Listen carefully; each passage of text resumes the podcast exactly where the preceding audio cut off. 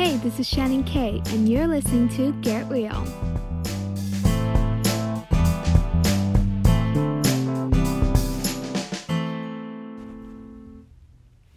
Hey everyone, this is Shannon Kay, and welcome to Get Real. Today we will be joined by the accomplished actor, filmmaker, and the winner of The Circle. We'll get an insight of his journey, hear how his career started off as an actor, and the obstacles that he came across his path. Here's Joey Sasso. Hey, How are you? Welcome to Get great. Thank you so much for having me. I'm pumped to talk with you. Great, so am I. Well, congrats for winning the circle, first of all. Thank you. Um, so what's the one thing that you learned um, while staying in the circle? You know, a lot of people always talk about um, judging a book by its cover, Mhm. and I think the audience learned that I would say much more than say I did because I think a lot of people looked at me in the beginning of the show because you know we knew we had to keep the show a secret for six months, right? Mhm. So no one could know anything that happened. So I'm sitting here going, we all know what happens, the audience doesn't. And I knew they had to edit it a certain way so you don't see the way it's going. So in the beginning of the show, everyone hated me because they characterized me as like I would say in my audition process, being an Italian kid from New York and LA, you get stereotyped. Oh, you're Jersey Shore, you're this, you're that. And like a lot of people thought I was putting on a persona. And if you know me, I am everything you've seen on the show. The kid that people hate in the beginning. I'm loud, goofy, stupid, and a lot of people would say, "Oh my God, I judged you." Uh, you know, it's a reminder not to judge a book by its cover. But for me, I truly went in with no game plan. I I didn't understand the concept of the show. I'm not Mr. Social Media, but one thing I do know is people mm-hmm. and conversing really well. So I've always been the type of person who just doesn't judge. And I've always been so confident in who I am and I have a self belief system in who I am because I think that's something you have to have. And I don't think a lot of people do.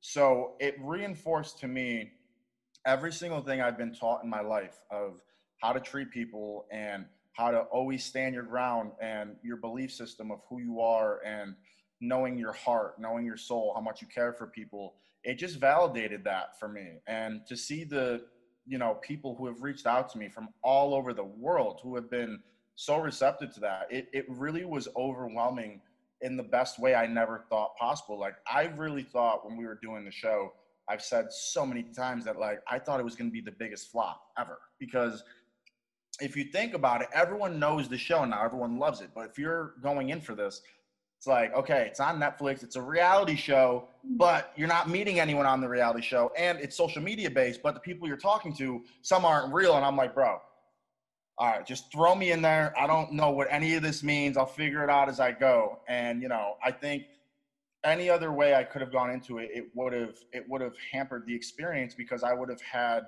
motives for a predetermined outcome like you know if i went in there going the reality of my life at the time i'm a bartender i'm chasing my dreams i'm broke i have nothing I need this money. I need this.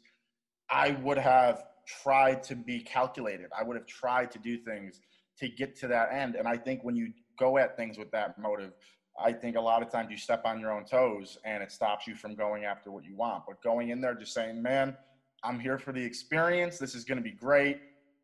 No matter what, this is like the most amazing experience of my life. I get to take a month off of work. Like, what? And go do this thing. So I just went into it just being so optimistic and saying, I'm here for an experience and let's see what happens. And man, I, I always tell people when they talk about taking a shot, chasing their dream, doing something, I am a prime example that that cliche, anything can happen, anything is possible. I've lived it. I've seen it. It's true, man. Like you gotta, you gotta be a good person. You gotta have a good heart, but you gotta go after the things that you believe in, that you want for yourself, because you only live once. You know. hmm absolutely. I, I totally agree with you. And, you know, with all that's going on right now, it's just, it's really crazy, you know, watching this circle in the game. And, but, you know, if you think about it, it's sort of the future that we're leading towards, you know, with everything going around. And, you know, we are already at a place where, you know, we meet the person for the very first time through, you know, uh, the profile rather than meeting in person. um, I heard that you're, you know, being a ranked boxer, a skilled guitar player, along with various sports that you've taken part of. What made you gravitate towards acting, and like, when did you realize that you know acting is definitely your call? Man, so I wish you could see my apartment walls right now because it's nothing but collections of films and things I love. So I've known since I was three years old what I wanted to do, and originally before anything i wanted to be a director. I was very inspired. The horror genre was my favorite genre. I still remember seeing wes craven's a nightmare on elm street when i was three years old. And i was that very lucky blessed kid where my parents never put limitations on me. Mm. they came with parenting from the perspective of let's let our kids be themselves and guide them along the way instead of doing what most parents do if you're too young for this you can't watch it you can't do this so I was listening to, you know, the newest Eminem records. I was watching Scorsese films at five years old, watching the most adult themed things. And I always knew a film was a film, art was the art. You know what I mean? And I credit my parents so much for that because there's a freedom when you're a child that we all have of your imagination and view of the world is, I think, what as adults we all chase for the rest of our lives to be that free again. So mm. it opened up my mind to everything. And I always knew I wanted to be a filmmaker. That was my biggest love. Everyone always knew it wasn't a phase, it wasn't something I went through. I would spend all of my free time in my room studying film, studying directors, actors. And then as I got older, you know, I was always writing and making my own things. And people sort of looked at it like people I would force to be in my films of like, oh, this is just a fun you know, weekend thing where for me it was like, no, this is life or death. I'm making I'm making a film in my mind for 3,000 screens, you know, across the, you know, the whole entire country. And I was not a good kid in school. I hated school. I'm ADHD times 10. And I just always knew I was never going to college. My father is that rare exception. Like the cliches, you see a father who's a business owner and the cliche is what? The son's going to take it over usually not do as good as the father does no one ever respects him as much as they did the guy who started it. And my dad would never even let me uh, work at his car dealership. He wouldn't even let me wash cars he wanted me to have nothing to do with what he does. And i was 18 years old. At this point i think i caught the acting bug side of things probably three or four years prior and i knew college was not ever in the cards my parents just begged me get your high school diploma and you know that'll be it. So I graduated when I was 18 from uh, one of the best Catholic high schools in upstate New York that had a 99% rate that they touted very proudly that went on to college and did well. I was the 1% that didn't go to college or do anything. And a month after high school graduation, I was in LA in a studio apartment on my own. And it hit me like a ton of bricks of you spend your entire life dreaming of this moment, dreaming of being old enough to pursue your dreams and build your craft for the thing you love most in this world. And now it's here. Mm-hmm. Shit, like, where do I begin? Like, oh my God. So it's been the most insane journey to get to this place that I'm in today with far more lows than any ups, you know, and that's why I, I always try to talk with people because I think so many people are that I've spoken to just personally in my personal life from back home always tell me, I don't know how you did it. Like, I don't, I just, I could never imagine doing it. And I think so many people have dreams in life and things they want to do and they never, they never even go for it. Like for me, leaving home wasn't hard. Like it was hard because I come from the biggest Italian family and we are so close and I was the only one who ever left but the fear of going and doing it was never even a thought. And I, mm-hmm. I talk to so many other people who can't relate to that. But I, I think it's important to look at people who have done something that you might want to do and look at them as inspiration, but also being realistic of if I do that, if I decide to go in a certain direction, then I need to know what comes with that. And I think people leaving their own comfort zones and their own comfort level a lot of times is what hold them back from chasing what they might really want for themselves in their life. Mm-hmm. Absolutely. I mean, there's so many things in common between the two of us, you know, starting off with like having a specific uh, art that we're totally passionate and we know exactly from, you know, the age of three that this is what we want to do. And we continue to, you know, drive our desire to towards that. And um, so while in the process, you know, I'm sure you came up, came across like a lot of obstacles and hardship. During this whole journey, the whole process, what's the one thing that you're really, really proud of? I would say throughout the mistakes that I've made and the good things that I've done, the one thing I would say that I'm really, really proud of is I've always stayed true to who I am. And we, I think that is from making mistakes. I've made so mm-hmm. many mistakes along the way with the, you know, I went through a real bad time of real depression, like real depression. And that's hard because I've always been the most happy, positive person that you could ever be. And that's not fake. Like I've seen people even say that online. If he's so fake, he's this, he's that. Like, dude, that's your prerogative. Think what you want. I'm always me. But I went through a real bad time in my personal life of just, I'm working so hard. I, I'm killing myself. And mind you, you know, you have to pay rent in LA being a young kid. Rent is so expensive and I'm working full time. And that's not doing anything with my career that I'm here to do. So I would always look at it as, work, actual work is my free time. I have to look at that as my free time. And then every moment I'm not at work, I need to be fucking grinding because that's what it takes. So I was, I remember a time literally being seven days a week working full time in two different ongoing acting classes, which was in my case, like my college to keep working on my craft, writing with my writing partner late nights, all these things never, you know, just never stopping. And when you go through those, those really low moments, I think you're really tested with who you are and how badly do you want it. And I remember even sitting in my car crying to my parents, just being like my parents being like, uh, with you, with who you are as a person, when you are down, when you are depressed, it is all over your face. Like, and in my mind, I'm like, oh, no one knows I'm going through anything. I'm good. They're like, it's so opposite of who you are. It is written all over your face, and they just want me to be happy, right? Like any parent does. And they would say, well, then come home, you know, come home. And no matter what I was going through, how down I was, I don't think anyone could ever understand it if you're not wired the way people like me and you are. It was never even an option of going home. That's never what I was depressed about. It was I'm killing myself to do everything I love, everything I want in this world. And it's not happening. And I'm not getting the opportunities to. Like, because I'm Italian, like going in for auditions and and just getting to that level was such a process of working your ass off and hearing casting directors tell you they've never had a problem with your work and the read you do. You're just such a specific type and so ethnic in New York and Italian and this and that. And it's really funny to see now, you know, that's everything I'm embraced for mm-hmm. is being just who I am. And before it was the biggest hindrance to my career. So to go through so many years of that, to always never waver with who I am and believe, like I remember having people tell me, you need to take a, a class to lose your accent.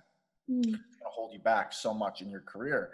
Now that's all I ever hear that people want you for is you're so specific, your accent, this and that. It's it, it just to me is really proven, you know, how I said about going on the show and staying true to who I always was. I don't know if I would have been able to do that had I not gone on this journey with myself of going, you know, you have to kind of say, fuck the world a little bit. I am who I am. I need to believe in that. I can never let people's opinions of me and outlook of me drag me down because at the end of the day, when I go to bed and when I wake up, I'm there with myself. I have to look at myself in the mirror. I have to live up with every decision that I have made. And you know, I, I think it's really simple of if you're a good person, try to do the right things. We're gonna make mistakes along the way, try to learn from them. And I I just went through such that that crazy process and you know, going home and visiting my friends who are working regular salary paying jobs and getting married, having kids. Regardless of all those low moments, I just remember always going home going, I can see the rest of my life.